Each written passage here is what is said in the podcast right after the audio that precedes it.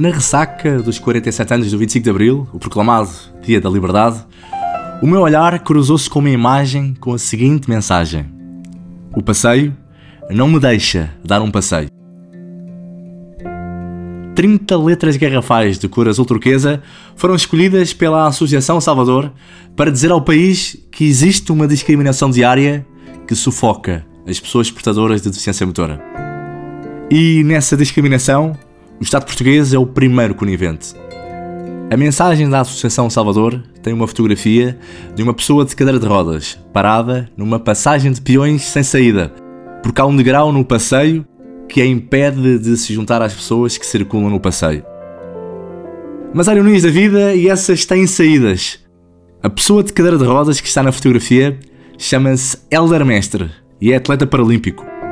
A cadeira, que é inútil para subir passeios, apanhar um transporte público, entrar num tribunal ou numa repartição de finanças, já serve para vencer e acumular medalhas olímpicas em representação de um país que lhe vira costas um país que insiste em pregar rasteiras a um atleta paralímpico. O Elder Mestre não está só. A sua cadeira de rodas também dá boleia às dores silenciosas da Mafalda, do Luís, do Ricardo, da Marta, da Catarina e do Sérgio. A sua cadeira dá boleia às dores e à indignação de mais de um milhão de portugueses que são portadores de deficiência. É verdade, um milhão. Mas muitos são invisíveis porque as ruas não servem para eles. Quatro dias antes do Dia da Liberdade, a Ministra do Trabalho e da Segurança Social, Ana Godinho, pediu aos Estados-membros para concretizarem a visão ambiciosa de uma Europa que combate a exclusão das pessoas com deficiência. Diz a Sra. Ministra que ambiciona uma Europa verdadeiramente inclusiva, onde todos contam e ninguém é deixado para trás.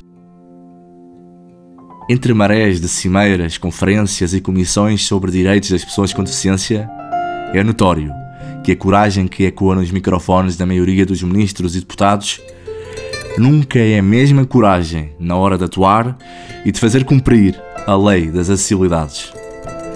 Os responsáveis não querem agarrar no problema e estão à espera que ele prescreva.